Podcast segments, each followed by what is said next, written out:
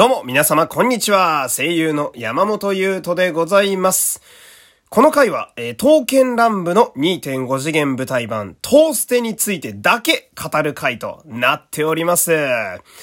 まあ、あの、ちょこちょこやっているヒプステのことだけを語る回の、まあ、派生みたいな感じですね。えー、私は最近2.5次元にハマり尽くしておりますので、新しいものを見るたびにこういう回が、まあ、増えてくんやなと、えー、思っていただければ、まあ、嬉しいんですけれどもね。えー、今回はトーステの天伝というね、えー、青空のつわものという、まあ、あの、一番新しいものの感想についてこの後、えー、喋っていきたいんですけれども、まずそもそもお前どんだけトーステ見てんだよと、えー、気になる方も多いと思うんで、まあ、最初に軽く喋っておくとですね、一応シリーズ的には私は最初の巨伝、そしてその再演で義伝。ほんで、序伝。これは脚本がバカクソ痺れる良さだった記憶があります。えー、で、秘伝と。えー、まあ要するに DMM さんで見られる配信されているものは一応全部目を通しているという、えー、そんな感じでございましてね。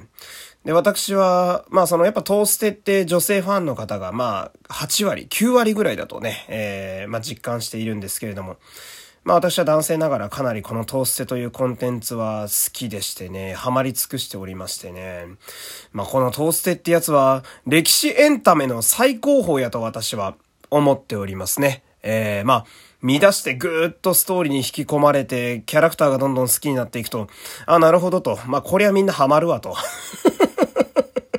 まあ、いろんなフックがあるのが俺このシリーズめちゃめちゃ上手やなって思ってまして。まあ、例えばその最たる例が、キャスト変更というものがあるんですよね。で、これ舞台っていうやつなんで、で、使ってる俳優さんたちが、まあ、あの、あまり舞台を普段見ない私から見てもですね、かなり有名で強い方々をキャスティングしているわけですよ。まあ、言ってみればその、今この流行っている2.5次元というコンテンツの最高峰にいる俳優たちを集めているのがトーステだという印象なんですけれども。なので、そのせいか、まあやはりしょうがないとはいえ、スケジュールが合わない方々が何人かいたりいなかったりするわけですね。だけれども脚本の都合で、このキャラクターは今回出したいなみたいな、まあそういう時にあるのが舞台でありがちなキャス編、まあキャスト変更のことなんですけれども。これすごいのがさ、脚本が本当にさっきもね、痺れるほど良かったみたいな話しましたけれども、あの、キャスト変更がね、ストーリーに結構影響してくるんですよ。うーん、なんか、こう、脚本書かれている末光さんという方の、まあ、お話は私このトーステでしか見たことがないはずなんですけれども、あの、なぜこのタイミングでこのキャラクターのキャストが違うのか、みたいな考察が結構いろいろされていてね、結構読んだり見たりしてるとうなる部分が多いわけですよ。えー、これは別の時間軸の違う世界線の話なんじゃないか、とか、えー、なんかこのキャラクター今回、今回こっちのキャストなんだ、この刀、みたいなのがあって、私は鶴丸国長というキャラクターが好きなんですけれども、鶴丸国長は、えー、染谷さんと、えー、ケントさんで二人キャストがいるんですね。で、二人いるんだけれども、なんか、なんだろう、その舞台ってさ、キャストが変わって、えー、キャストが変わっても演じるキャラクターは一緒だから、周りのキャラの反応とかは同じはずなんですよ。だけど、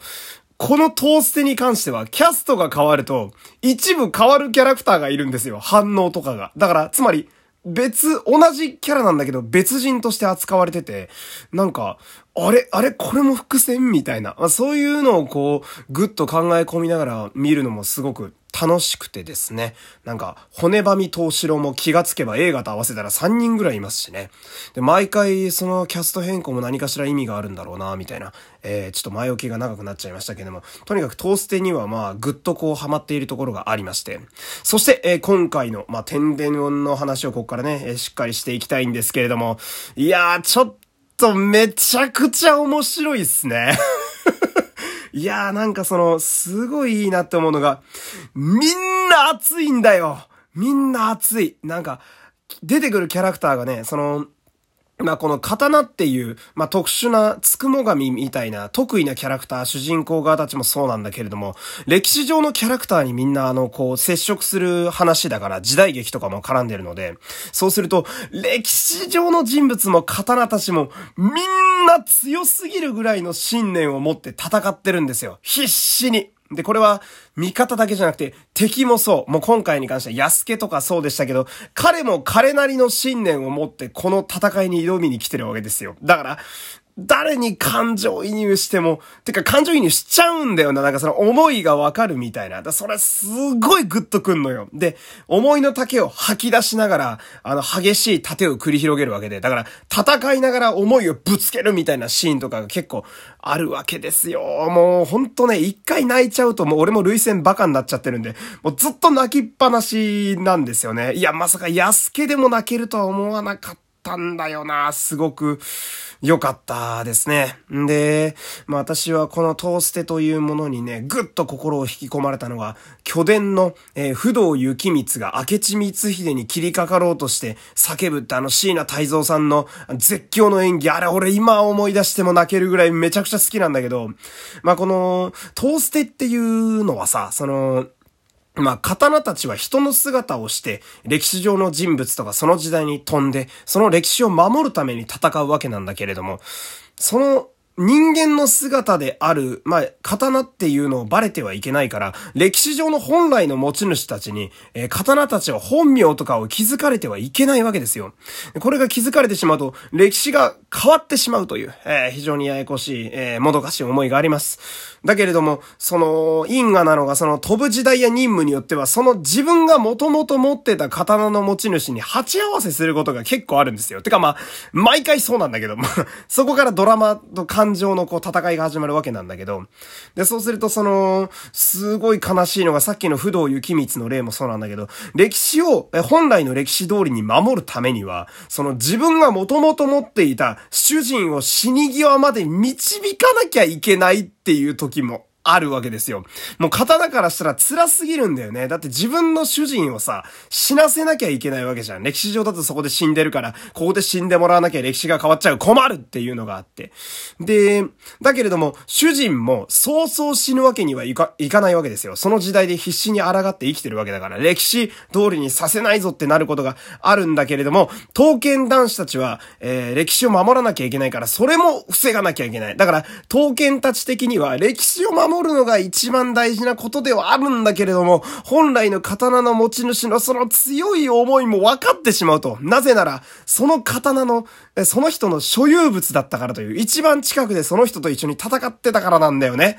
えー、だから、刀によってはその、戦で城ごと焼け落ちたりなんかして、だから元々の持ち主のことあんまり思い出せないみたいな刀も何人かいたりするんだけど、そういう刀たちには、えー、その、主たちに出会うことによって、またそういえばこういう主だったわ、うわー感動の再会でも、自分の本心を出すわけにはいかない、本名も出せないみたいな、この辺の葛藤がめちゃくちゃ熱いのよ。もう、ここなんだよな。これがすごい良くて。もう今回一番泣いたのがその、いちご一振りっていう今回豊臣秀吉の刀が主人公みたいな位置なんだけれども、あの、秀頼に名乗る第一部の一番最後のとこ、いちご一振りでございますみたいな、あれめちゃくちゃ良かったたなぁ。そこめちゃくちゃいい。うん。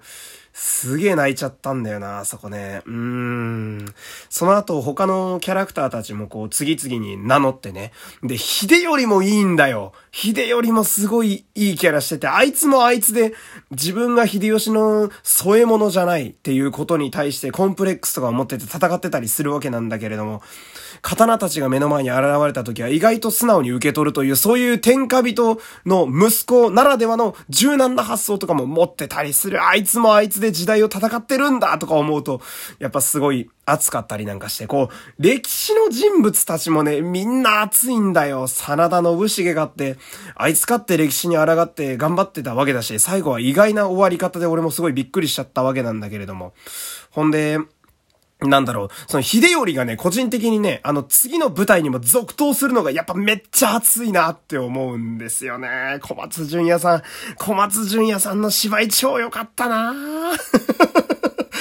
あの、いちご一振りが名乗るところが好きすぎて、この二人ばっか喋っちゃうんですけれども、ねえ、これ、またあの、キャストごとの回をね、ヒプステみたいに作りたいと思うんですけど、あー、やばい時間がない。えっとね、そう、あのー、ちょっと、ちょっとキャストの話を少しだけしたいんですけれども、あのー、私、普段は特撮旗にいる人間なんですけ、ですよ。特に仮面ライダーが好きなんですが。なので、松田亮さん、そして前島洋さん、えー、京信夫さん、そして鈴木弘樹さん、この特撮勢みんなめっちゃ良かった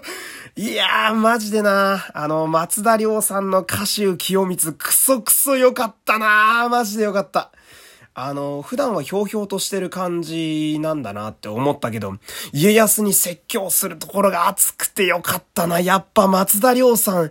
舞台のスターだわって思ったな。すごい芝居力も超引き込まれた。んで、あの、絵図、絵作りとしては、山んばきりと歌手清光が背中合わせになった時に、ちょうど白と黒になるのがめちゃくちゃ美しいんだよね、絵としてね。えー、いや、あの辺なんかも考えられてるんだなって思ったり。そう、私なんかその、刀剣乱舞原作のゲームやったことないのにこんなに刀たち好きになれるって、やっぱ脚本とキャストとそしてスタッフたちの